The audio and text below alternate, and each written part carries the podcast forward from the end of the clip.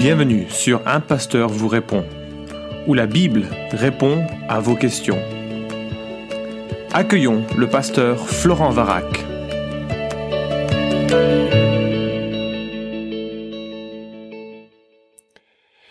La question est posée, comment concilier que Dieu soit tout-puissant et bon en même temps? Il savait que Satan allait devenir méchant, mais il l'a quand même créé, par exemple. Alors tu poses une excellente question, elle revient fréquemment, que ce soit dans nos conversations avec des non-chrétiens ou parfois même par rapport à ceux qui souffrent. Et je me souviens de cette scène dans le film Dieu en enfer qui retrace cette terrible situation de cette famille hollandaise qui avait accueilli des juifs et qui avait protégé des juifs et puis qui avait été dénoncée, envoyée dans les camps, où elle ressort avec toute son acuité et sa difficulté. Alors, un podcast de 15 minutes ne va pas répondre pleinement à tout ce que implique cette question. Tu imagines bien que les philosophes, les théologiens l'ont débattu et ont écrit des livres entiers dédiés à cette question. Donc, je ferai quelques remarques brèves qui, au moins, j'espère en tout cas, poseront le débat et permettront de se situer dans cette situation. Alors, j'ai demandé à un ami qui fait des études de philo, puis qui est très ancré dans les questions d'apologétique, un peu comment il répondrait à ces questions. Il m'a adressé 2-3 possibilités, puis ensuite, je crois qu'on a terminé sur une même idée centrale que j'évoquerai à la fin. Alors, dans les pistes qui sont proposées pour répondre à cette thématique, il y a la piste de la liberté. Dieu ne crée pas le mal, c'est un peu comme l'obscurité, c'est un défaut de lumière. Donc Dieu crée la lumière, et puis quand elle est absente, il y a de l'obscurité. Dieu ne crée pas le mal, mais il crée la possibilité du mal afin que que la liberté de chacun et la responsabilité de chacun soit maintenue. Un monde dans lequel il n'y aurait pas de liberté et pas de responsabilité serait un monde parfait, mais où certaines qualités de vie que nous expérimentons aujourd'hui seraient absentes. Est-ce que ce serait bien? Ça, c'est toute la question. Question difficile quand on la met en balance avec toute la misère qui est issue de cette souffrance. Alors, c'est souvent pas une réflexion complète ou en tout cas totalement satisfaisante. Deuxième approche, ce qui consiste à dire que Dieu a créé le meilleur des mondes possibles. Dieu, omniscient, sage, parfait dans sa considération des choses, a créé un monde dans lequel le mal était possible parce que c'était la meilleure manière de créer le monde. On peut pas vraiment imaginer les autres manières parce que ça correspond pas à notre vécu, mais Dieu, connaissant les différentes possibilités qui étaient devant lui en tant que créateur, a choisi la meilleure option, celle qui allait à la fois permettre la manifestation de cette liberté, mais également la manifestation de certaines de ses qualités, comme le jugement, la justice, mais aussi l'amour, etc. Et Dieu crée le meilleur des mondes possibles. S'il y avait eu d'autres mondes, il y aurait eu d'autres problèmes et donc il faut lui faire confiance. Troisième possibilité, je l'ai en partie évoqué dans ce meilleur des mondes possibles, c'est qu'il y a les manifestations des attributs ou des qualités de Dieu. La manière dont Dieu a créé le monde avec la possibilité du mal permet aussi à Dieu de révéler des aspects de sa personne qui nous seraient totalement inconnus en dehors de ce qui s'est passé. Par exemple, sa justice, sa haine du mal, mais aussi sa volonté de faire un bien de ce mal, ou en tout cas de le renverser intégralement par l'amour qu'il manifeste dans l'incarnation et dans la rédemption qu'il nous obtient par son propre par sa propre mort et par sa résurrection. Et donc voilà, sa justice, sa gloire, son jugement, sa grâce, son amour, son engagement à nous sauver, tout ceci apparaît, et les attributs de Dieu dans leur gloire ne sont accessibles que grâce, hélas, à cette chute assez terrible. Et puis, autre approche de la question, qui est la plus fréquente parmi les théologiens évangéliques assez calvinistes notamment, c'est-à-dire qui croient à la souveraineté de Dieu, mais qui ont de la peine ensuite à concilier ces aspects que je viens d'évoquer, et disent, voilà, le mal est incompréhensible, et essayer de le défendre ou de lui donner une cause, en fait, le minimise. Le mal est incompréhensible à nos yeux, qui sommes des créatures finies, et on n'arrive pas à avoir une vue d'ensemble. Dieu, dans sa sagesse, lui, a une vue d'ensemble, et il y a une raison, même qui nous est inconnue à nous-mêmes. Mais cette raison est suffisante pour Dieu pour créer un monde dans lequel il décrète la création, la chute, mais également la rédemption. Et c'est ainsi que Alain Isus, dans son livre ou dans le livre qu'il édite, qui s'intitule Pour une foi réfléchie, qui est un ouvrage de théologie assez imposant et très facile d'accès, nous dit la chose suivante. Face à l'impossibilité de parvenir à une explication satisfaisante du problème du mal, reste la possibilité de poser quelques jalons bibliques qui, sans résoudre la question, permettent d'éclairer notre foi. Dieu n'est pas le créateur du mal, puisqu'à l'origine, toute la création était bonne. Son première remarque. Le mal n'était pas seulement l'absence de bien, il n'est pas seulement une privation du bien, comme on l'a souvent dit dans la tradition thomiste, il est une intrusion, une présence non désirée dans la création, il est perversion du bien. C'est sa deuxième remarque. Et puis troisième remarque, rien n'échappe à la souveraineté de Dieu. Il cite plusieurs versets, même pas le mal. Si le mal a fait irruption dans la création de Dieu, c'est par une permission mystérieuse et souveraine du Seigneur. Et il conclut, ces trois vérités semblent incompatibles, pourtant la Bible nous force à les maintenir ensemble. La question de l'origine du mal et de la souffrance reste sans réponse. Nous devons reconnaître que l'esprit humain, avec ses limites, est incapable de saisir ce mystère. Les vases d'argile que nous sommes, au lieu de se rebeller contre le divin potier, n'ont désormais qu'à se tourner vers un mystère plus grand encore, celui de son amour pour nous. Fin de citation. Tu trouves tout ça, pages 298 et 299 de cet ouvrage. Alors, ça me fait penser un peu à ce film, et maintenant j'oublie son titre, alors que tu vois, c'est pas dans mes notes, mais où il y a Jim Carrey, cet acteur un peu rigolo souvent, enfin, en tout cas qui incarne pas mal de rôles rigolos, prend la place de Dieu pendant une journée, et c'est une catastrophe, parce qu'effectivement, il est incapable de gérer toutes les contingences toutes les demandes, toutes les situations qu'il doit gérer. Lorsqu'il règle un problème, il en crée d'autres. Alors, c'est une manière très humoristique que n'est pas Dieu qui veut, et que ce soit incompréhensible ne veut pas dire qu'il n'y ait pas des raisons, mais simplement ces raisons sont difficiles par rapport à notre finitude. Alors, si tu es passionné par la question et si tu es prêt à lire un livre assez conséquent, je te renvoie vers le livre de Timothy Keller qui s'intitule « La souffrance ». À mon avis, c'est l'un des meilleurs ouvrages sur la question, même s'il est très pastoral plutôt que très philosophique et théologique. Mais c'est justement là son intérêt, c'est un pasteur qui parle sur ces questions. Et l'intérêt de ce livre, c'est qu'il parcourt toute une série de perspectives dans les spiritualités autres que le christianisme, dans les autres religions, mais également dans les philosophies, y compris les philosophies athées, pour voir comment est-ce que chacun se situe par rapport à la souffrance et au mal. Et il dit, et c'est croustillant à plusieurs passages, mais en même temps, bon, c'est la lecture un peu difficile de ce thème, mais il dit que les chrétiens ne sont pas les seuls à avoir cette question devant eux. Le mal est un problème et nous sommes bien mieux placés en tant que chrétiens et disciples de Christ pour regarder le mal en face, pour le comprendre et surtout pour y trouver une solution, ce que les autres spiritualités ou les autres philosophies, y compris les philosophies athées, sont incapables d'avoir. Alors j'imagine tu vas contester cette conclusion, mais je te propose de le lire, c'est un très bel ouvrage. Alors quelques remarques générales.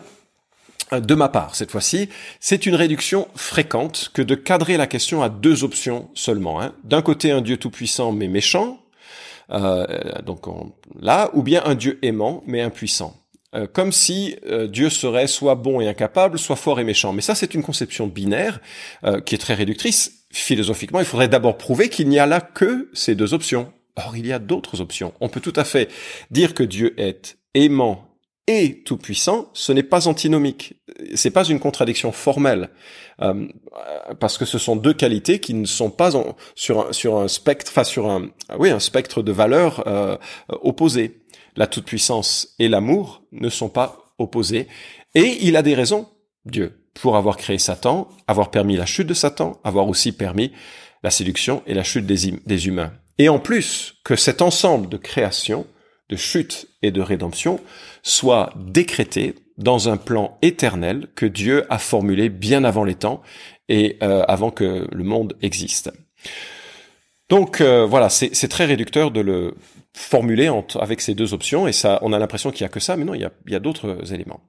Deuxième remarque, fondamentalement, il n'existe pas de réponse pleinement satisfaisante ni exhaustive pour nous, en tant qu'être humain. J'ai cité quelques pistes que j'ai évoquées et qui ont une certaine logique, mais elles sont toutes incomplètes, elles sont toutes insatisfaisantes, et notamment quand on passe par la fournaise de la souffrance. Mais cela veut dire que il y a des possibilités, et le fait de ne pas comprendre l'intention ou la pensée de Dieu qui a fait ainsi ne veut pas dire qu'il n'y a pas, à ses yeux, quelque chose qui mérite ce choix-là.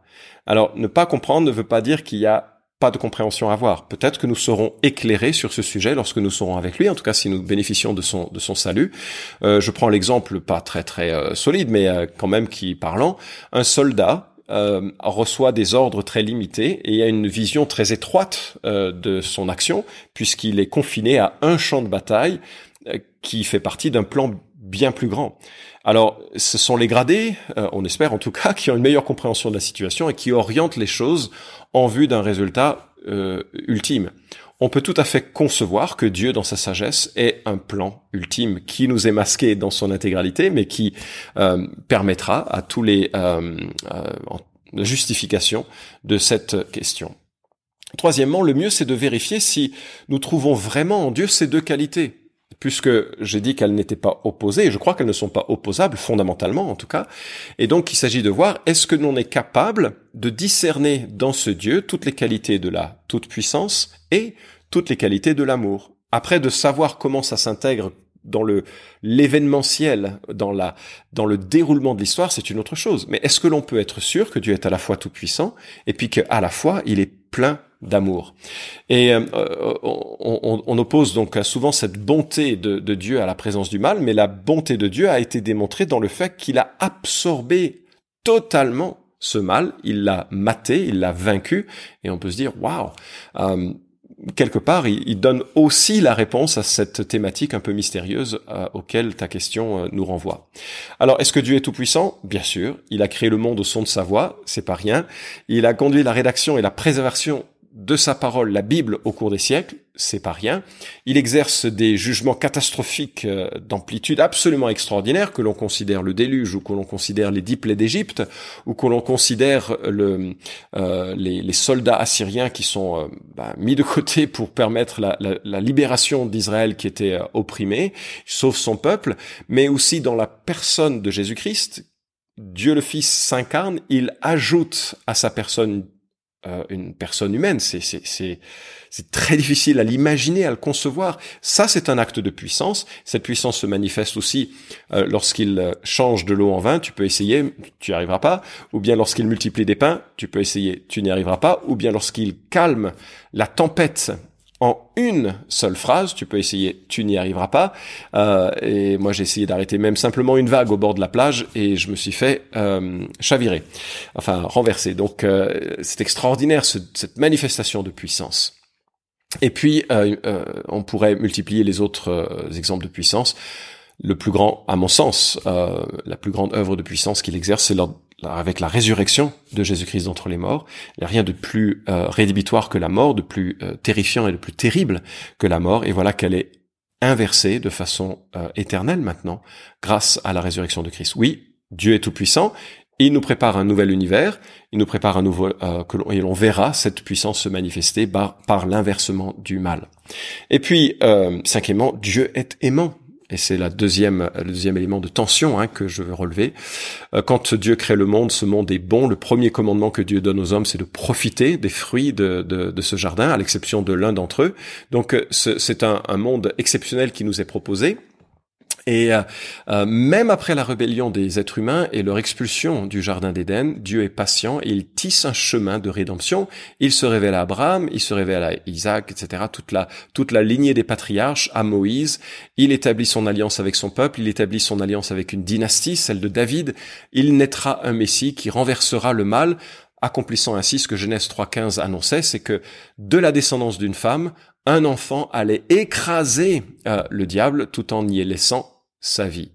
Mort et ressuscité pour nos péchés, Jésus, prie encore pour nous, nous permet d'avoir cette espérance, il nous prépare une place. Il y a quelque chose d'aimant au-delà de toute description.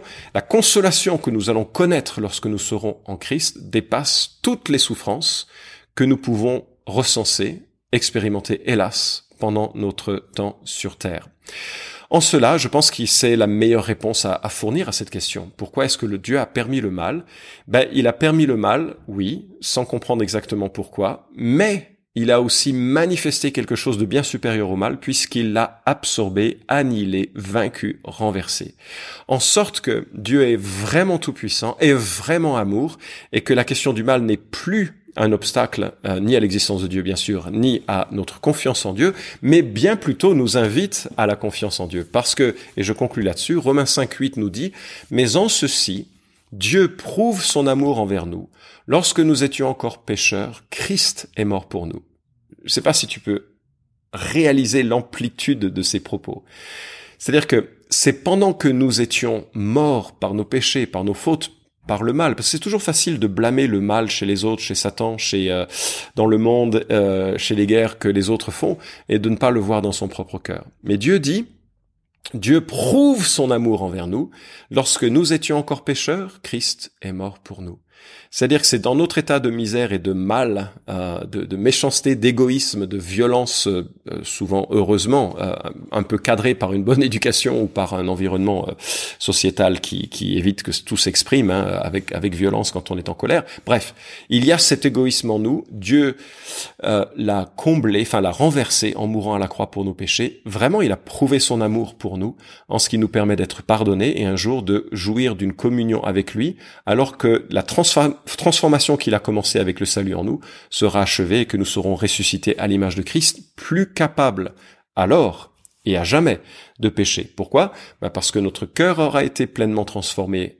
C'est déjà en partie le cas par la rédemption qu'il nous accorde, nous avons un nouveau cœur, mais également par la résurrection.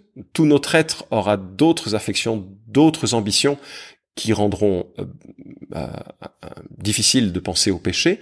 Et puis troisièmement, il y a le Saint-Esprit qui nous a été donné aujourd'hui comme une sorte d'apéro, puisque nous avons reçu les arts de l'Esprit, mais Jésus nous dit que le Saint-Esprit sera éternellement avec nous, et donc sa présence intérieure dans toute sa plénitude nous empêchera même d'imaginer ce que sera le péché.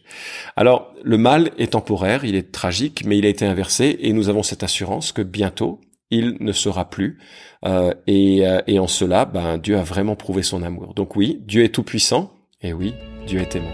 Merci d'avoir écouté cet épisode d'Un pasteur vous répond. Posez vos questions en nous envoyant un email à question@toutpoursagloire.com. Retrouvez cet épisode et tous les précédents sur notre site toutpoursagloire.com.